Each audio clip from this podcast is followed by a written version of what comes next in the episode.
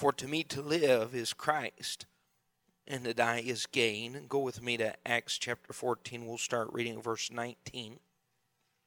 And there came thither certain Jews from Antioch and Iconium, who persuaded the people, and having stoned Paul, they drew him out of the city, supposing that he had been dead. Howbeit, as the disciples stood round about him, he rose up and came into the city. And the next day he departed with Barnabas to Derbe when they had preached the gospel to that city and taught many, they returned again to Lystra, to Iconium, to Antioch, confirming the souls of the disciples and exhorting them to continue in the faith, and that we must, through much tribulation, enter into the kingdom of God. Paul said, For me to live is Christ. Let me ask you this thinking about your life, if we said for you to live is blank, how would you fill that in? For me to live is pleasure. For me to live is money. For me to live is work. For me to live is shopping. Truly, very few people could say what Paul did. For me to live is Christ. Now, I want you to think for a minute with your finger back in Acts chapter 14. Speaking of Paul in his first missionary journey, verse 26, it says, Then sailed they to Antioch, from whence they had been recommended to the grace of God for the, what's it say? The work which they fulfilled. Now, as we look at the life of Paul and think about just the problems that he encountered in this very first journey, the fact that he had to get on a boat, go to an island, it was rough enough that at the first leg of the journey, John Mark jumped ship, took off, went home. If you read anything about that trip up through the mountains to Antioch Pisidia, and realize the danger and the, the hardships and the hunger. And his brother Logan and, and also Brother Farley preached this week on Paul and his missionary journeys. Here's a man that had no money, no financial backing, very little support. When he took this first trip, and as well as his second and third trip, he's constantly being thrown out of cities. So he makes it to Antioch and he gets run out of town and he goes to Iconium and they run him out of town, nearly stone him. And then he makes it to Lystra and, and he's thrown out after being stoned. I want you to think how would most of us respond knowing in our hearts that we're in the middle of the will of God? We're doing exactly what we're supposed to be doing. It's one thing to suffer hardship or face problems when you know you're running from God, but when you know you're doing the right thing and I'm sowing and I'm sacrificing and I'm giving and I'm helping people and I'm doing everything I'm supposed to do, and it just seems like I can't have a ray of sunshine fall my way. And this is the way that Paul was living.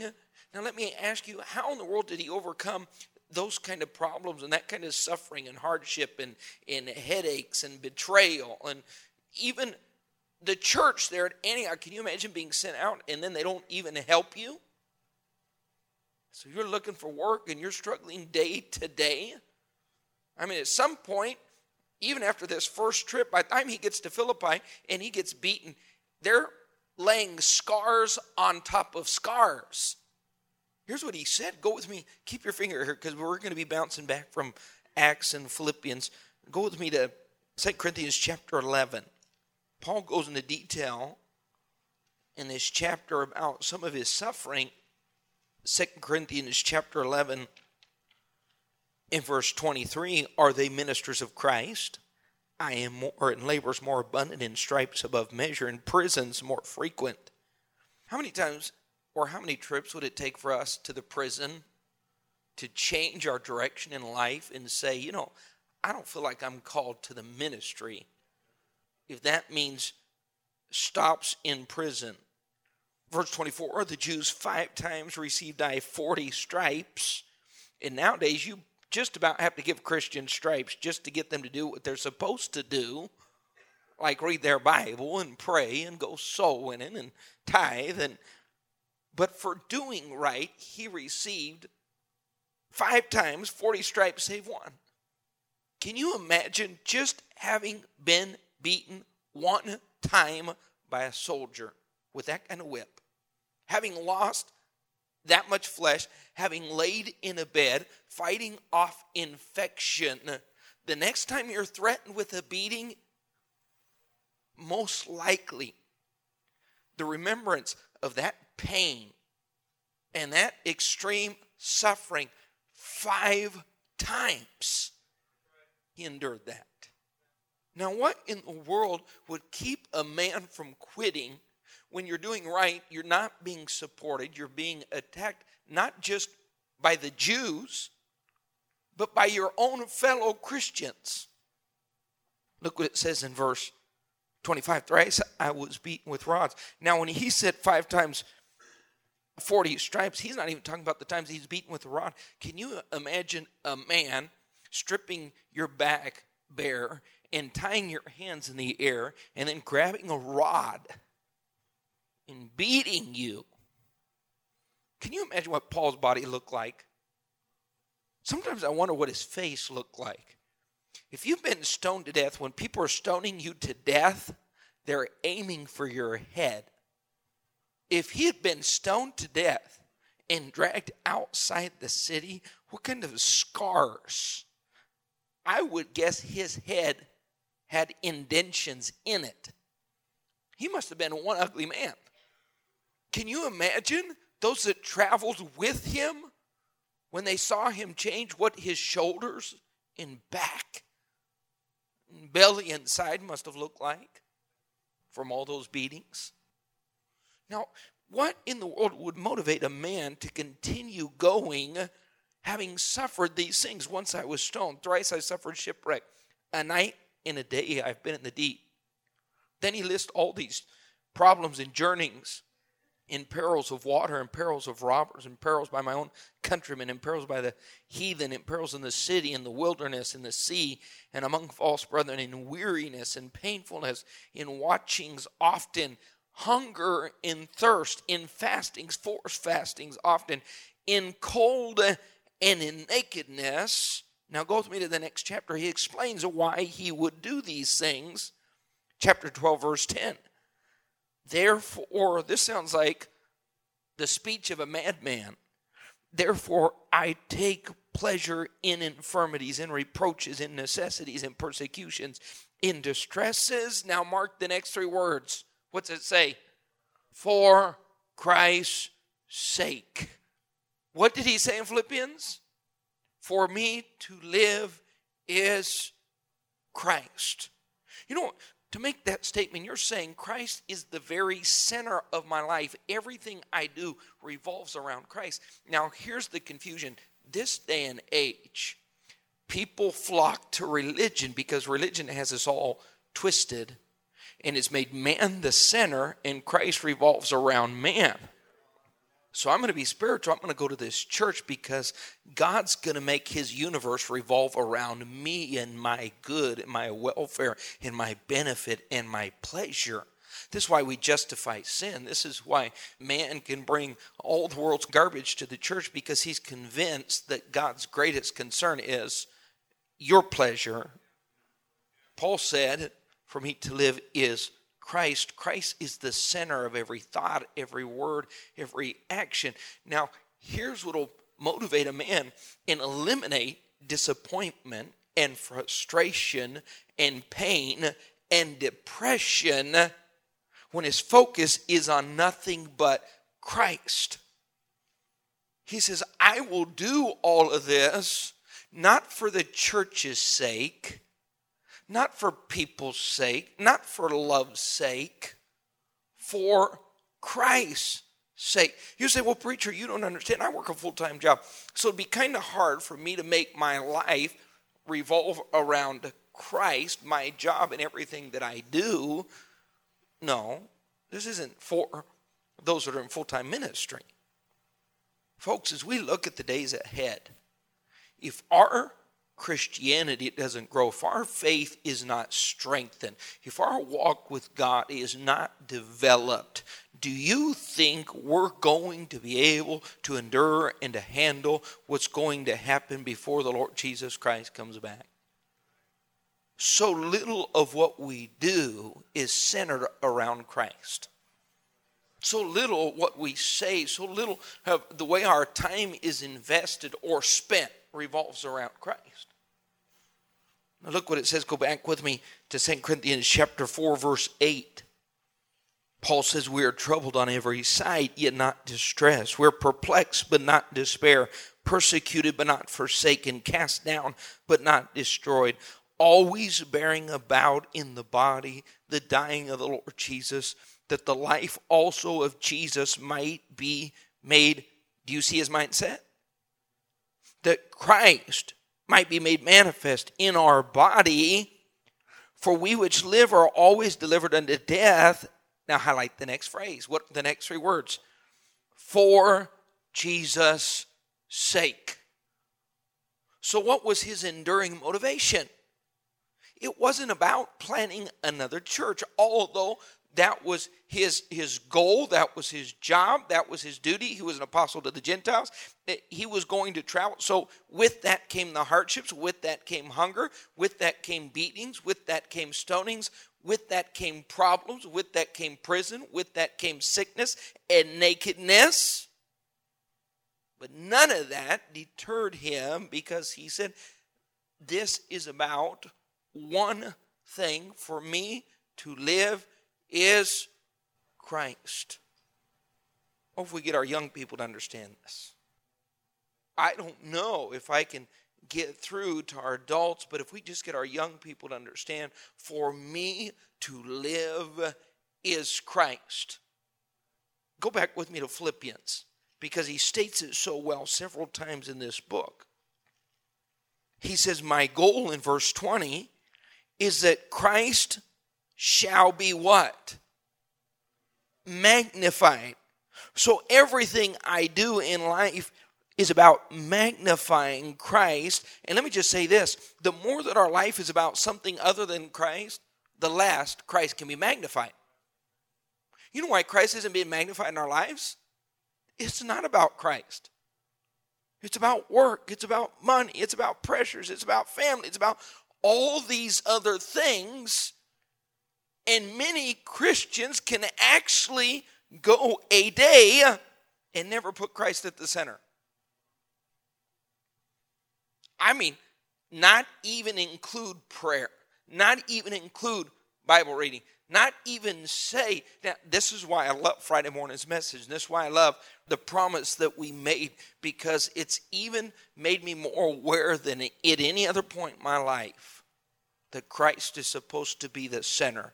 When you make a pledge to talk to someone every single day of your life, you know what the focus is? It comes back to Christ. Because when we wake up in the morning, our thought is not Christ. Our thought is, I need some coffee. I need some food. I've got to hurry and get to work, and the traffic is bad. And your mind is already consumed with a million things. By the time you lay down at night, you realize Christ didn't even enter your thought, much less become the center of your day or the center of your life. And Paul said, For me to live today is Christ.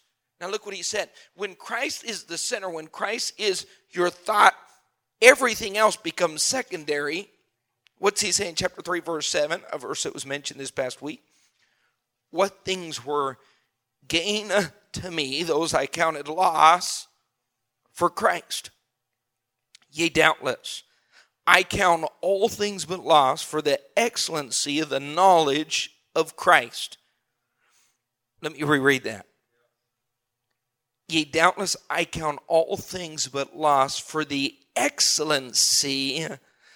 I don't know if I've ever heard anyone talk about the excellency of the knowledge of Christ. Christ Jesus, my Lord, for whom I have suffered the loss of all things, and do count them but dung that I may win Christ. Chuck Bauman, who was here and preached Sunday morning, we grew up together, went to high school together. I remember one year we went to camp and we got the old big ball out. Many of you have played big ball at camp, and we took it out to cow pasture. And I remember that ball rolling across the field and people slipping and sliding, not because of the mud, but because what the cows had left behind in the pasture. But I remember Chuck coming off that ball, and you get four or five pushing it around, and that weight of the ball will knock you around, and Chuck falling down and getting up. He had something green planted on the side of his face and coming out of his teeth I've never seen anyone carry around dung. But Paul said, because my focus is Christ, everything else, any earthly gain is dung. That's someone that can truly say, for me to live is Christ. Now let's be honest tonight. Look at your life. Tell me about your day. Tell me what you're consumed with. Tell me what brings you pleasure. Tell me what your focus is. Tell me what causes you disappointment. Tell me what creates frustration. For you to live is what? We're supposed to come to the place, my desire in life is that I can reach this point where I can say, for me to live is one thing Christ. Now, here's what will happen. If you truly believe this, you'll be willing to suffer for him. You know, in life, we, we have a missions conference and then we preach about sacrifice. Brother Farley mentioned this, and I've seen it happen. I remember Brother Homer Smith talking to Dad about it. He said a church will never do what they're capable of doing with regard to missions if a pastor is fearful that his people will sacrifice. I'm not afraid of sacrifice. My wife and I went to the mission field and lived for five years with absolutely nothing. If you ask my wife what the best five years of her life were, she'll look back and tell you it was the five years of the greatest sacrifice. When we had absolutely nothing, no money. We laughed when we went back to Argentina this year because 30 minutes away from where we lived, there were some beautiful touristic spots. We had never visited those places 30, 45 minutes away. We didn't even know they existed. We didn't have a car. We didn't have money. He said, You never been here? You never been there? You never saw that lake? You never visited this uh, store? You, you never went to this tourist area? No, no, no. We never had money to do any of those things. And guess what? We didn't even know we missed out. We thought we were living the big life. We thought we had a good time and a great ministry and wonderful memories because life didn't revolve around an earthly pleasure. We could truly say, for me to live is Christ. And everything else is simply, if your life revolves around anything else, it's simply going to lead to frustration and constant disappointment. Oh, how man is in this constant pursuit of things and more. And I watch some of you totally made miserable because you have too much money, don't know what to do with it, and it just consumes you you might lose a penny of it.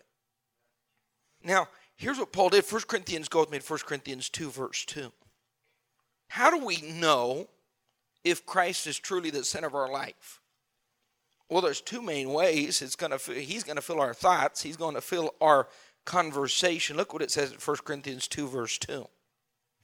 For I determined not to know anything among you save Jesus Christ and Him crucified. When Christ is the center of your life, He's the center of your thoughts. Now, most Christians ought to make this their motto, but very few do. I don't want to know anything save Christ. You know why you're on Facebook? You know why you're on the cell phone? Uh, you know why you you fellowship? Your curiosity is driving you to find out information that you don't even need to know. That's not even truthful. One side, one man's version or perversion of the truth. And Paul said, listen, even in Corinth, I don't want to know anything save Jesus Christ and Him crucified. For me to live is Christ. When the world fills your thoughts and fills your mind and has you so concerned and worried and now, let me ask you this. You laugh, but you've had the same thing happen in your life where something came up and suddenly your mind is consumed and you're concerned, you're worried. 10 days later, you can't remember what you were concerned about or worried over.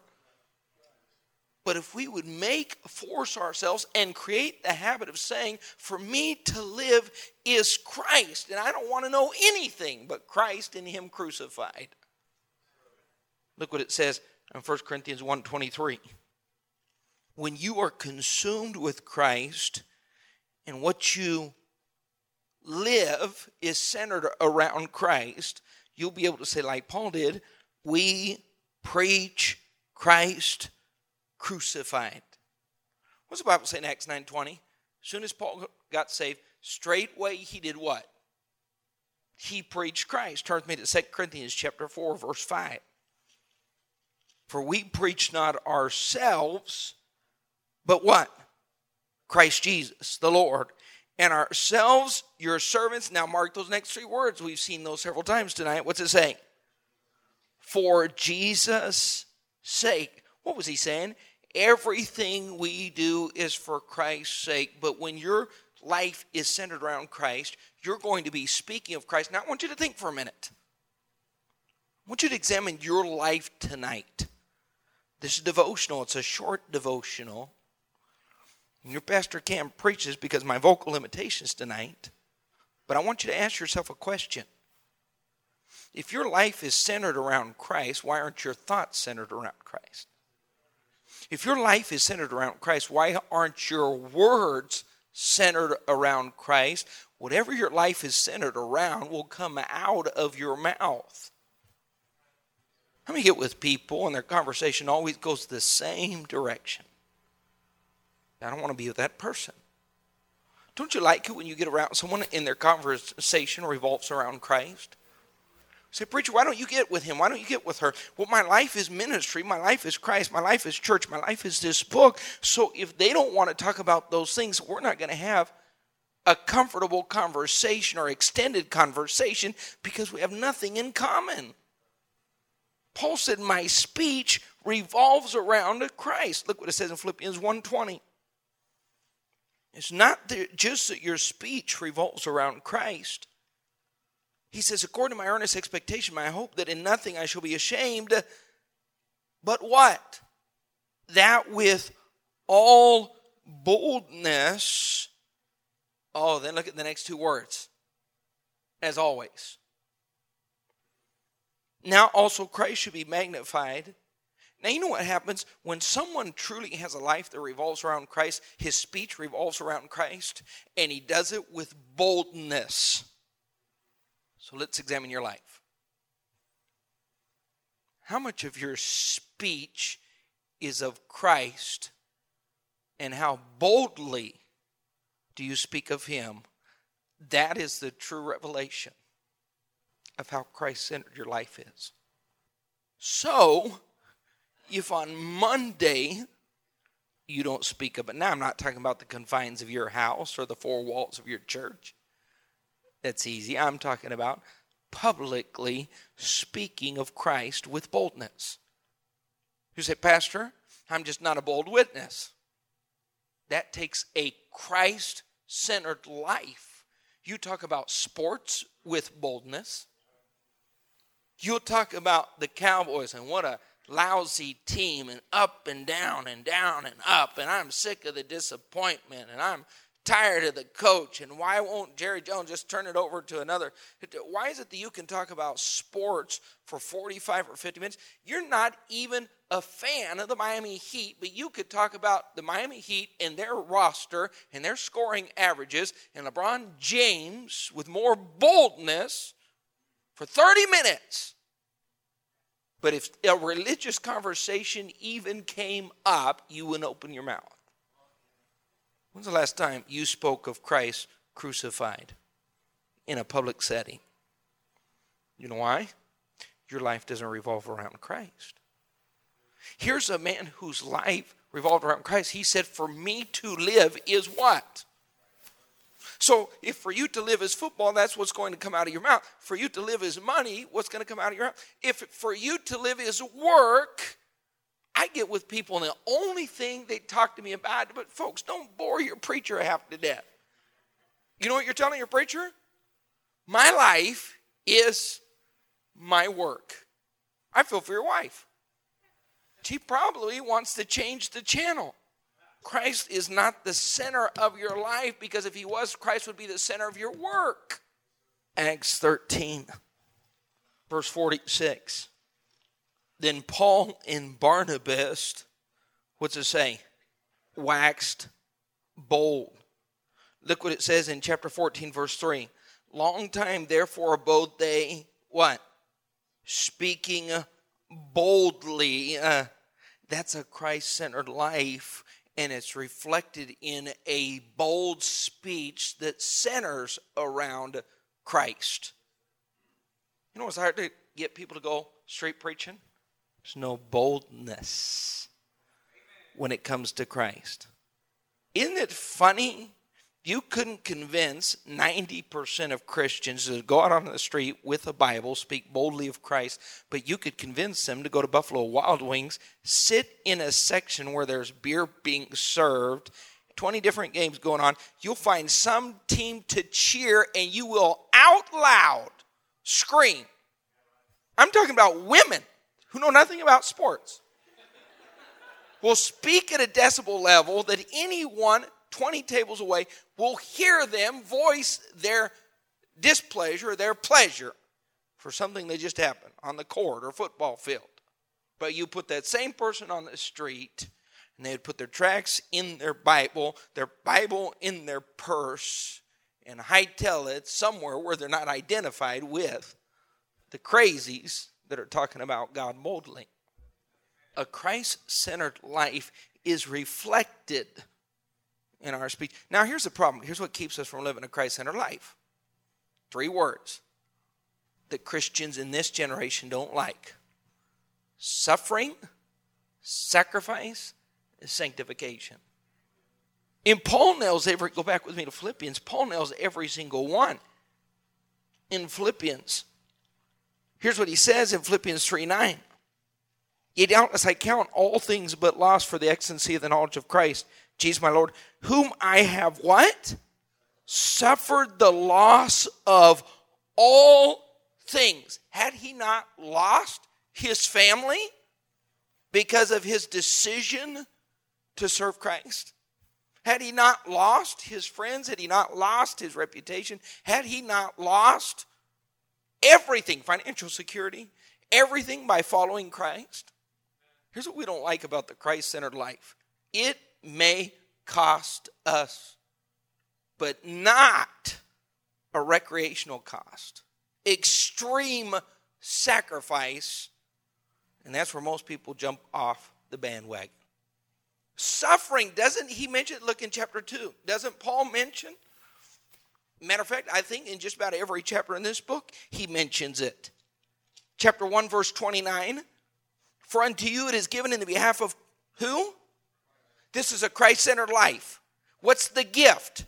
It's been given to you. Okay, what's my gift on the behalf of Christ? Not only to believe in Him, but also to what?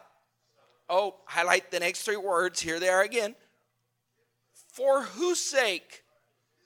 For His sake. Now, let me ask you something. Doesn't history tell us that Paul died as a martyr? Here's what Paul said I would rather die than live denying Christ. Right? For me to live, now go back to verse 21, look what it says. For me to live is Christ, but to die is gain. Paul, why would death be gain? If I live in the flesh, it's the fruit of my labor, yet what I shall choose I want not. For I'm in a strait betwixt two, having a desire to depart and What's it saying? Now, when your life revolves around Christ and you say, For me to live is Christ, your primary desire is not to what you do for Christ, not your performance, but it's to be with Christ. You know, one of my biggest regrets during missions conference, we bring in all these preachers. I wish you could spend personal time with these preachers like I get to spend with them. I wish you could get to know them. That's one of the benefits my children have, my wife have. We get to spend personal time with Brother Camilleri and eat smoked ribs. Finest in America. We get to spend time with his family. We get to spend time with Brother Trieber, with Brother Brent Logan, Brother Joel Logan, Brother Joe West, these men of God. I wish you could see them. What I didn't say in the pulpit and what you don't know about Chuck Bauman is this. You know Chuck Bauman, four or five years ago, became so desperate. Just to stay on the field, he had to start working 50 or 60 hours a week and put his wife to work while he was training nationals and planning churches. Here's a man that's lived so cheaply that he thinks a $25 humidifier is excess for Christ's sake. More than knowing these men of God who love him with all their heart and soul, I wish you'd get to know Christ. My biggest dilemma coming back and pastoring in the States was being faced early on with the reality that American Christians don't know Christ. Oh, we know hymns we could sing a hundred without the hymn book. And we know the methods and we know the technology. And we know so much. Our knowledge is limitless. But Paul said, that I may know him. Now, if your life was Christ centered, here's what Paul said My greatest pleasure in life would be to die. You know what? If you face death today, if the average Christian faced death today, there would be panic and sheer terror at the thought of leaving this planet. Because we're not living a Christ centered life. Now, he wasn't in a hurry to go. I've often wondered. Paul later speaks of this experience when he was stoned and he went to heaven. Preacher, have you ever thought about the mixed emotion of going and coming back? Do you think Lazarus was perturbed? I mean, that's four days. Paul just went and came back. If you just spent four days in heaven, and then suddenly Christ comes up and says, Hey, Lazarus, like, you got to be kidding me. Someone pulling a joke on me? Who set this up? Martha, shut it down already. I don't need you weeping and wailing and convincing him to bring me back. Do you think Paul wanted to come back when his head had just been crushed by rocks? He's bruised, he's blinked. Can you imagine that kind of a splitting headache? I know some of you talk about migraines. Your head's just been smashed. You say, was he supernaturally healed? I don't know. Were those cuts and bruises suddenly remedied? I don't know. I don't think so. Paul was a man that was constantly facing physical pain on a level we can't even imagine. Here's what he said For me to live is Christ, but I would much rather be with him. That's a Christ centered life. Now, let me ask you this. Could you say, now, if I ask you if you live a Christ centered life, most people' first reaction would be, Yes, Pastor, of course I do. Was your primary desire and focus to be with Him?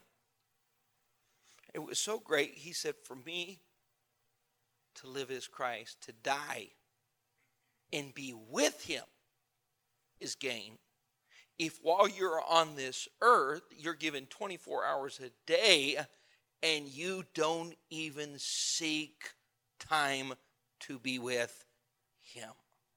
Can I say I live a Tony centered life when we see each other three times a week? Can we truly say Christ is the center of my life when prayer is forced and Bible reading is mechanical and church is obligation. And let me ask you to fill in the blank tonight.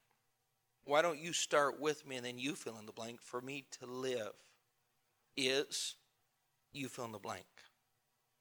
Could we honestly say it's Christ? Because the revelation is this your thoughts will be consumed with Christ, Christ crucified. Your mouth will be speaking of Christ with great boldness. And your greatest desire will be to be with Him, that I may know Him. And if not,